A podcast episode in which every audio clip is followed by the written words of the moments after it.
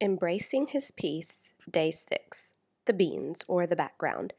In his letter to the Romans, Paul encourages believers on how to relate with one another. The verse, Romans chapter 14, verse 19. So let us do all we can to live in peace, and let us work hard to build up one another. The steam. What does this mean to me, and how can I apply it to my life today? Last Tuesday, I was driving out of my neighborhood to start my day.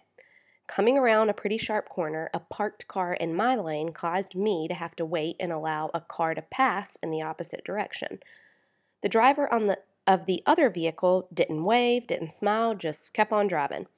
And I couldn't help but feel slighted. I mean, a wave of appreciation certainly was not necessary, but I guess since I'm from South Carolina, where you wave at people whether you know them or not, it just didn't sit well with me. My mood shifted a bit with the frustration.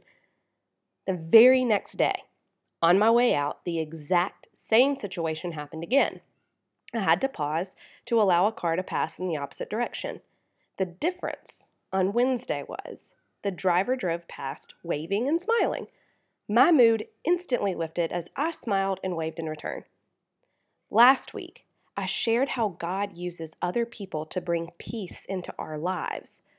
Do not forget that He also uses us to be that angel in the life of someone else?